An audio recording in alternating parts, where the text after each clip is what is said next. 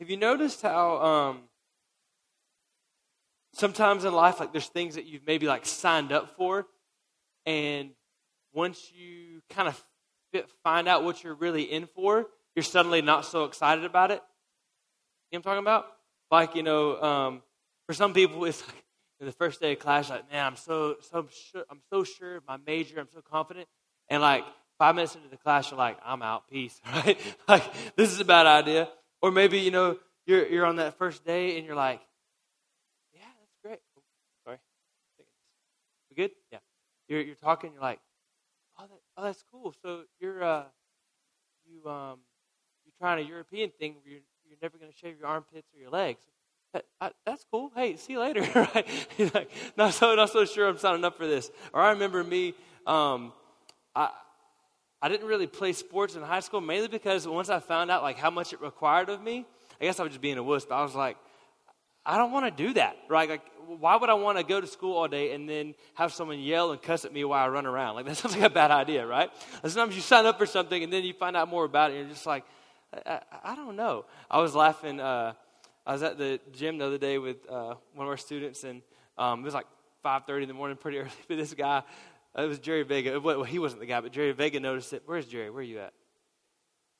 He wasn't here. He gone. he wasn't here. Anyways, so Jerry noted, noted, pointed it out that there was a guy that literally was like slowly doing laps around the gym. And I say laps, I don't mean like running. I mean like just kind of casually walking. And every now and then, he would go up to a weight machine and he would just kind of, just kind of shimmy and then walk away. And I was like, that's not how it works, bro.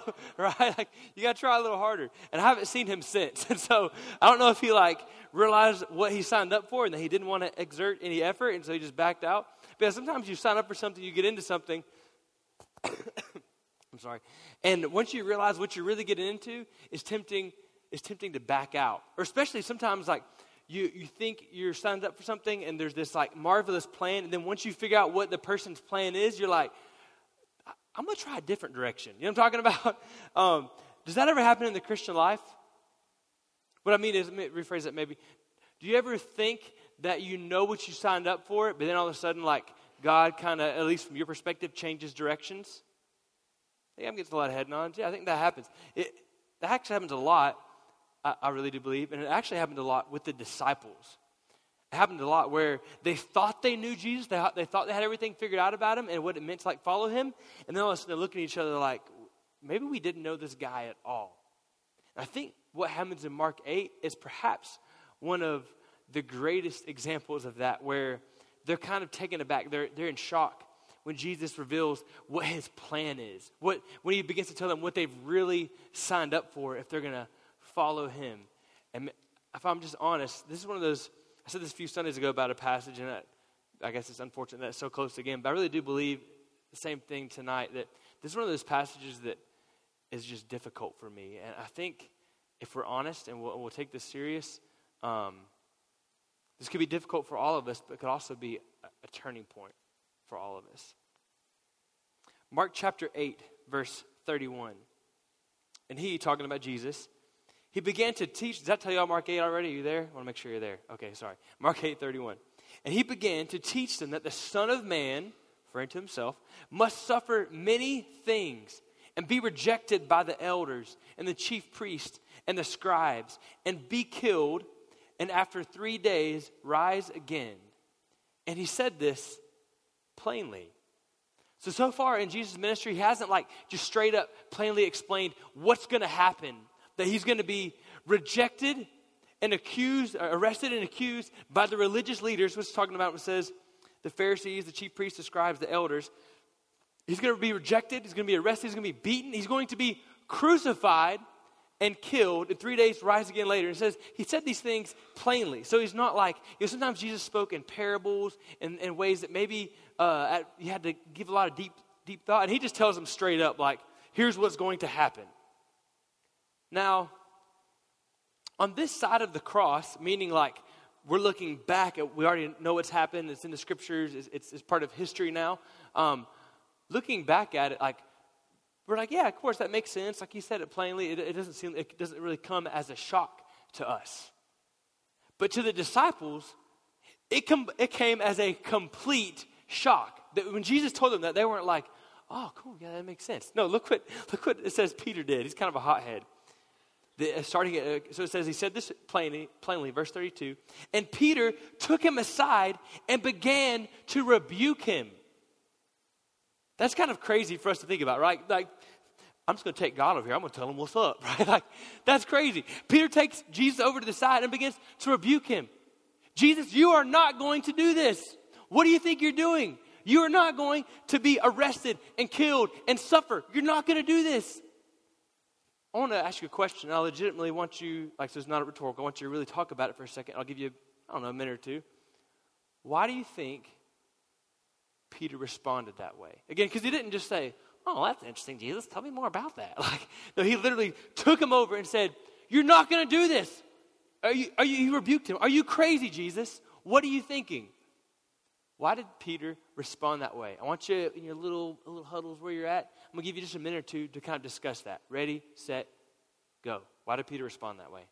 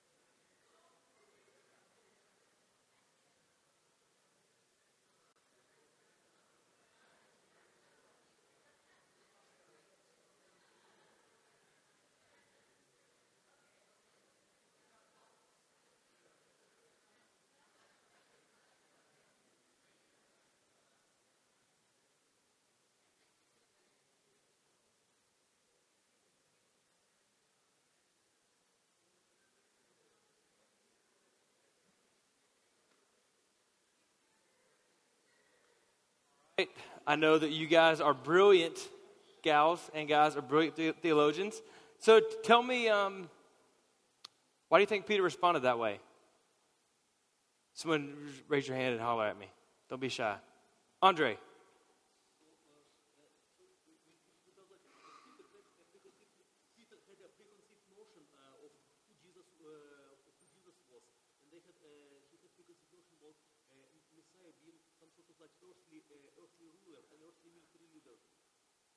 Dust it off real quick, Andre. Okay.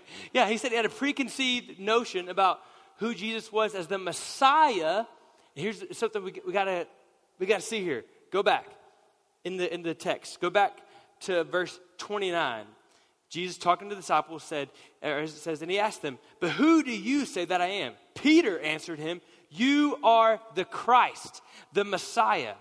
So they had just said, Jesus, we believe you're the Messiah, which is the long expected coming Savior that was going to save Israel and rescue them. You're the Messiah. And here's the deal Jesus didn't deny that. He wasn't like, nah, nah, that's not me. Like, he said, yeah, just don't tell anyone yet. Like, he, he, he strictly charged him to tell no one. So he didn't deny that he was the Messiah, the Savior. So here's why Andre's exactly right. Here's why Peter rebukes Jesus. Because from Peter's perspective, Messiahs don't die, they, they destroy everyone else, okay? Messiahs don't get killed, they go and conquer everyone else so that all us who are on his team can have the good life, right? So he's saying, Jesus, what are you thinking? What are you doing? That's not what the Messiah does. You're, you're confused on your job, bro. Like, that's not what the Messiah is supposed to do. But thank God, Jesus didn't listen to Peter. Look at what it says. Verse 33. But turning and seeing his disciples. So he looks at his disciples. He remembers the real messianic mission. We're about to explain that. He rebuked Peter. So, yeah, typically, like if you try to rebuke God, he's not going to put up with that, okay? So he rebukes Peter and said, Get behind me, Satan. Don't, by the way, don't use that like with your girlfriend or boyfriend, okay? Just a little side note there. Get behind me, Satan, for you are not setting your mind on the things of God, but on the things of man. See, Peter was worried about his own comfort, his own fame, his own uh, enjoying life. And he says, You're worried about the things of man, not the things of God. See, the, the mission of the Messiah was to come and bring salvation and, and from Peter's perspective, it was we need salvation from against the Romans and these Pharisees are oppressing us, and we don't like the Gentiles. But Jesus knew that Peter, along with the rest of us, including you and me, have a bigger problem, and that's called sin, right?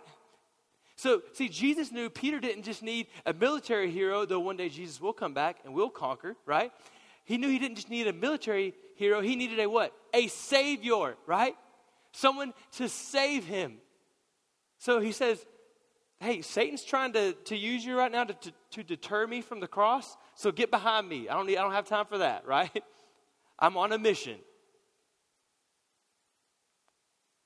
But I think maybe there's a little more to what's going on with Peter. And why he, not just, Jesus, what are you thinking, but re- rebuked him. I think Peter knew one of the fundamental, fundamental laws of leadership. And that is, as the leader goes, so goes the what? The followers. Yeah. As the leader goes, so goes the followers. So I think Peter here is, yes, he's worried about Jesus. What are you thinking? But also, I think Peter's beginning to realize, whoa, whoa, wait, wait a second. You're the leader. If you're going to have to suffer, then what, what about me? What, what about us? Jesus, this is a really bad idea, right? I mean, hey, you do your thing, but if this is going to affect us, this is a really bad idea. And Jesus, being the best teacher the world has ever known, saw it as an incredible opportunity to teach perhaps one of the most important lessons. He didn't look at Peter and say, but don't, uh, uh, sensing Peter's anxiety and worry, he didn't look at Peter and say, But don't worry, everything will be fine for you. It's all going to be okay. No, he, he taught a really important lesson. I think God, through Mark's writing, wants us to learn tonight. See, Jesus looks at Peter and the disciples, and it says that in verse 34, he called a crowd to him. So he, he's, this is a really big teaching moment for Jesus. He's going to tell them what a person has to do to follow him. What does a person have to do? What do you have to do to follow him? We might could say, like in using our terms, to become a Christian, right? What do you have to do to be a follower of Jesus? I think this may be what Peter was afraid of. Verse 34. And calling the crowd to him with his disciples, he said to them, If anyone would come after me, let him deny himself, take up his cross, and follow me. What do you have to do to follow Jesus, to be a Christian? Jesus says it really, really clearly. Deny yourself, take up your cross, and follow him. See, to be a follower of Jesus, he's saying, you have to say, you know what, I'm going to deny myself so my life is no longer about my wants, what my perceived needs are, what my thoughts are, what my dreams are, what my ambitions are, what, what I want to do with my life. No, now my life is about whatever Jesus wants. I'm denying myself. I'm going to take up my cross. So, by the way, to his those original hearers, it would not have been cute. Like, there's nothing wrong. I know we have crosses on our necklaces or whatever. Like, there's nothing wrong with that. But I think in our culture, it can be like, oh, that's cute. It's a cross. This would have been horrific to them. This is the most barbaric death that you could imagine, that we can still really imagine today. And actually, in a lot of common, in a lot of settings, it was. Um, you would not have brought up a, a crucifixion. It was too disgusting. Too, it was a topic you didn't bring up. So he wasn't being cute. Take up your cross and follow me. No, they would have understood that to mean by picking up a cross, we're basically accepting death. So he says, deny yourself, pick up your cross. In other words, you're going to die to yourself.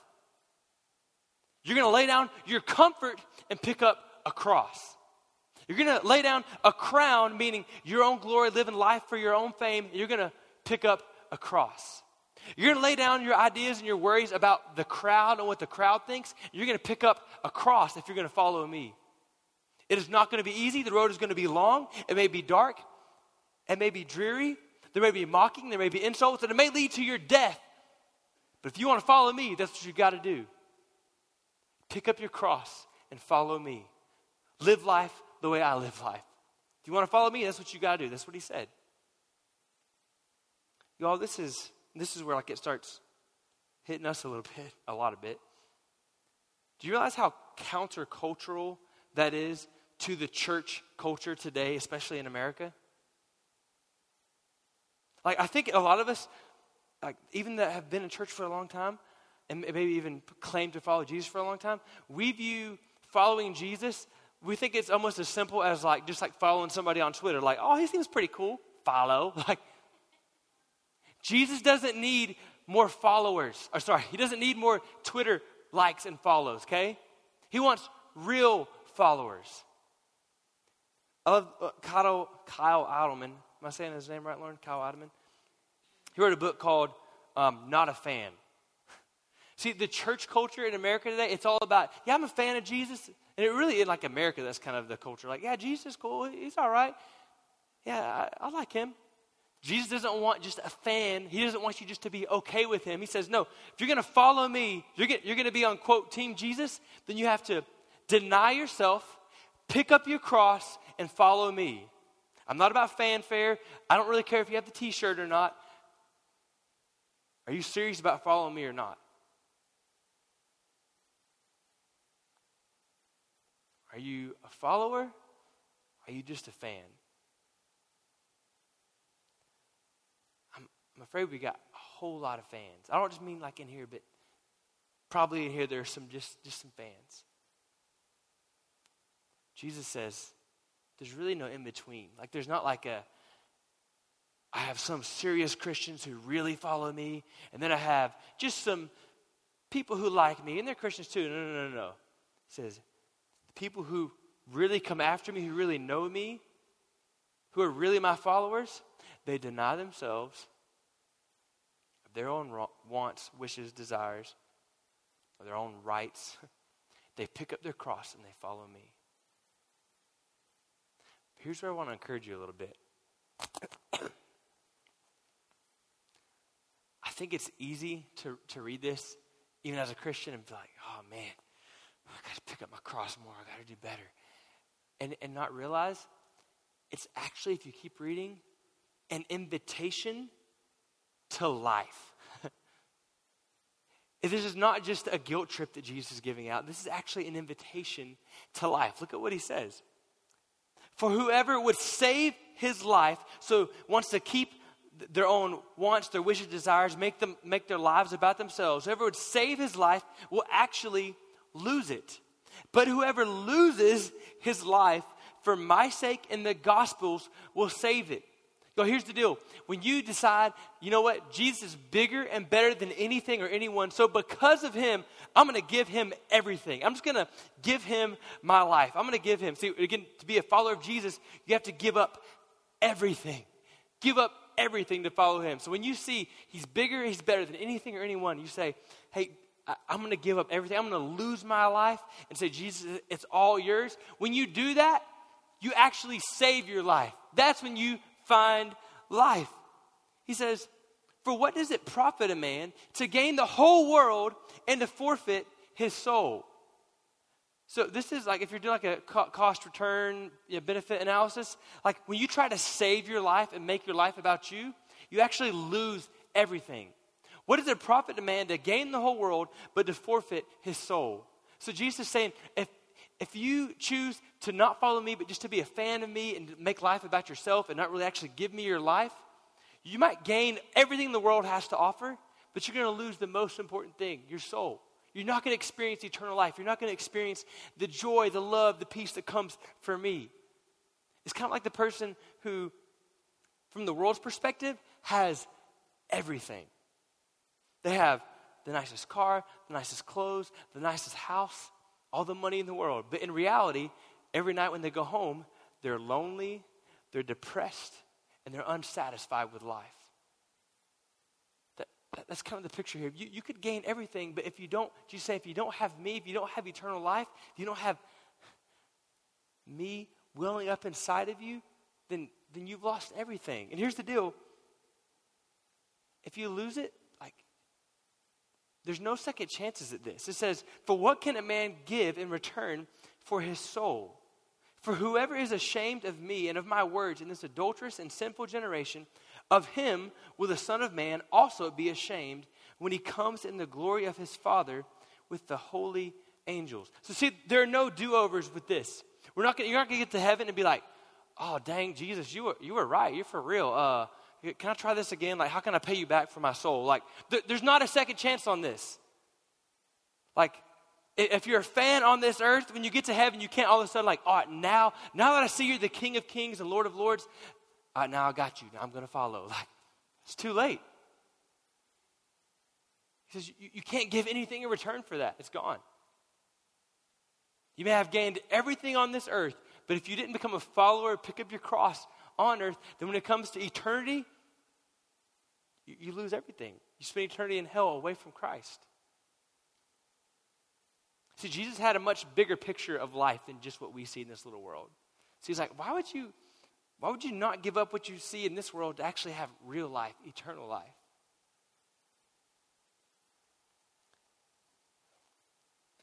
For whoever is ashamed of me and of my words, of him will the Son of Man also be ashamed when he comes in the glory of his Father with the holy angels. Son of Man. Turn over to Daniel chapter 7. So if you're unfamiliar with that, that's okay. It's just to the left, a long ways to the left. It's after Ezekiel, Ezekiel, Daniel, Hosea, and before Hosea. Daniel chapter 7.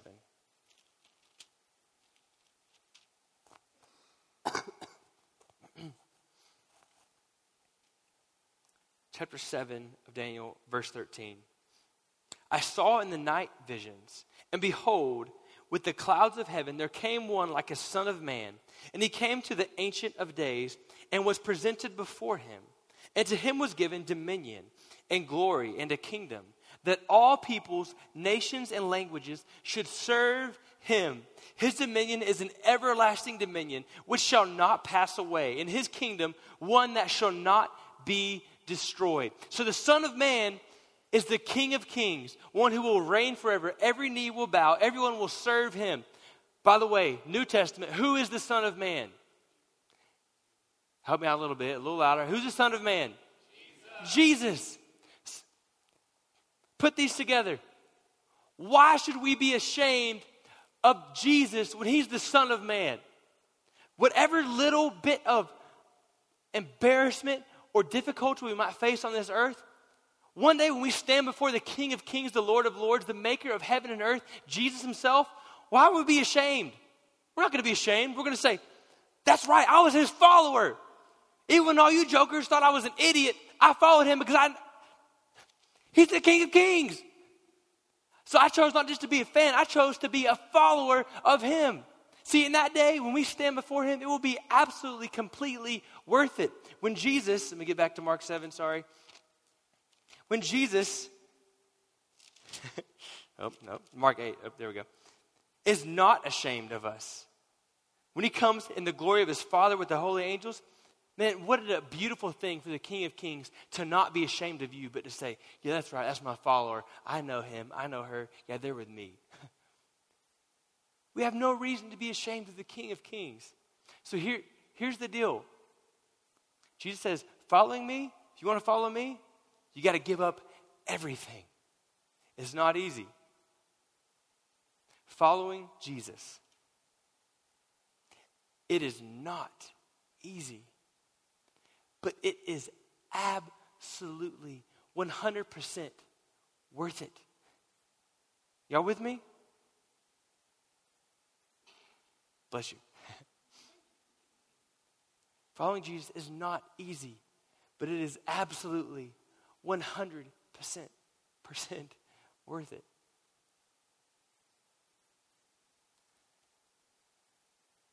Here's the deal.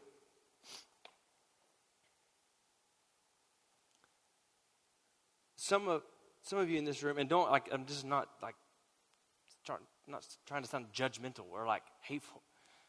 But if we're just honest, some of you in this room, like you've been doing the church thing for a long time, but you know you're just a fan. You're kind of like the guy that Jerry and I saw in the gym. And like you kind of come around, you like do a little shimmy at church, you know what I'm saying? and do your little thing. But when it comes down to it, you, you're not lifting any weight. like you're just, you're kind of trying to look the part, but in reality, you're not a follower of Jesus. You're just, you're just trying to play the part. And here's the deal if you're only a fan, then, then you're not a Christian. If you're only a fan, then you're not going to, like, to be clear, you're not going to have eternal life with Jesus. And not, it's not just like the eternity, like that one day in heaven. Like you're missing out on real life right now. Like you're the Walking Dead for real, okay? Like if you're only a fan, then you're missing out. So maybe tonight you know is your night that Jesus is tapping and saying, hey, it's not going to be easy. It's going to be difficult. There's going to be hardship. You know, I may even call you to move to the other side of the world and, and be a missionary for me. Who knows what's going to happen over there? It's not going to be easy. Maybe I'll have you stay right here in Lubbock, and your life won't be fame. You won't, there won't be fame. There won't be glitz. There won't be glamour. But you know what? It's worth following me. So he said, hey, come follow. Maybe tonight's your night. Some of you, like, you've not been playing the church game, which is like maybe actually be a good thing, but you've not been playing the church game. Like, yeah, church is a really bad hobby to have, by the way. Okay, like if this isn't real, if this is just a joke to you, then like there are more fun things to do, right? But so some of you, maybe you've not been playing the church game. You've you've not been like even acting like a fan, but you're here because Jesus is interested you. Maybe tonight's your night where you don't understand everything there is in, in this book, in this God given book, but maybe you realize, hey, I realize that I'm a sinner, that Jesus loved me enough to die for me, to rescue me. He conquered death, He conquered the grave. And I realize He's calling me to follow Him. I got to give up everything. Literally, all my hopes, wishes, dreams, desires, I got to give it up to follow Him. He may even take my own life. But you realize tonight that He's worth it, and maybe tonight's your night. Where you go just from being like a, a bystander, kind of looking at Jesus from distance and saying, Hey, I'm going to follow. He's worth it. I'm going to surrender everything. I'm going to give up everything to follow. Maybe tonight's your night. I don't know. Here in a little bit, we're going to have my wife and I and some others will be back in the back. We'd love to pray with you to explain what that looks like just to surrender to Jesus, to follow. But a lot of us in here maybe are already followers, but we just kind of forgot what Jesus really expects of his followers. You with me? It's easy, especially in the American culture, to kind of forget what Jesus really expects of his followers. But if I could, like, this is where this is really convicting for me, and I feel like we have no idea the extent what this passage means. But do y'all realize we live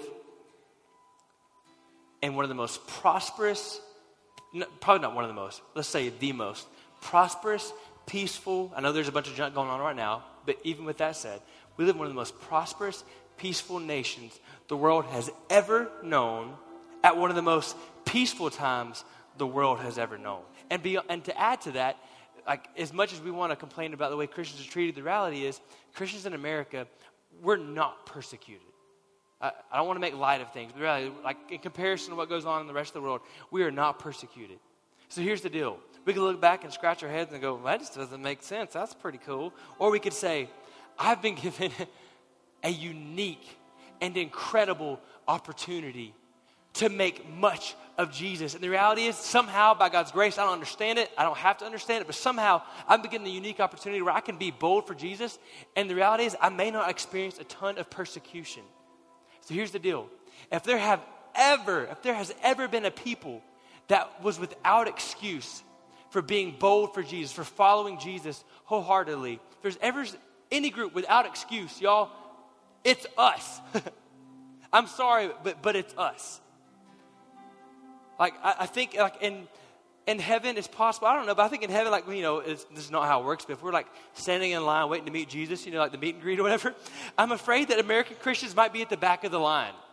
As much as we want to think, man, we're really smart, we, we all have 10 Bibles, we're very spiritual. Like, I think we may be at the back of the line because most of us, we've kind of lived more of a fan life than a follower life. So here's what this world needs a generation of Christians who will stand up and say, I'm not going to give up in freedom what others are not going to give up in persecution. I'm not going to continue to give into my own sinful passions because I want to be passionate about Jesus. I'm not going to just live my life to make a bunch of money because I'm going to live my life to make much of Jesus. I'm not going to use my social media just to show everybody how cool I am. I'm going to use my social media to show everybody how cool Jesus is. You know what? I'm not going to, at spring break, when everybody else is going to get trashed, I'm not going to go get trash. I'm going to go to Houston and I'm going to go with, with South Crest. I'm going to go help pick up some trash that's been left there because of Harvey. I'm not going to just waste my time in college playing around and partying. No, I'm going to spend my time in college playing my part in the kingdom to make much of Jesus. I'm going to pick up my cross. Have, we have no excuse. This generation needs a group of Christians, young people like you, who are going to stand up and say, Jesus, all I have is yours. You said it wouldn't be easy, but I want to follow you. So, everything I have, Jesus, here it is. Every day I'm going to get up, I'm going to deny myself, I'm going to pick up my cross, I'm going to follow you. That's what this generation needs. So, here's what we're going to do I'm going to say a quick word of prayer. And when I do that, if you tonight want to go from being just a fan or like just a bystander, just kind of looking at a distance, to being a follower of Jesus, I'd love to talk with you in the back. But if you're already a Christian, I would like you to take these, just we're going to sing just for a few minutes. I want you to take these songs as an opportunity to remember what it means to follow Jesus. Say, Jesus, all I have is yours. I want to be like you. I want to know you. I'm picking up my cross every day. God, thank you for this moment. Thank you for these students. God, thank you for your word and that you don't pull any punches. you just tell us how it is, God, that if we're going to follow you, we've got to deny ourselves and pick up our cross. So, Lord, help us to be bold, help us to be brave, because you are absolutely worth following. God, we love you. I pray you move in our hearts during this time. So, your name we pray. Amen.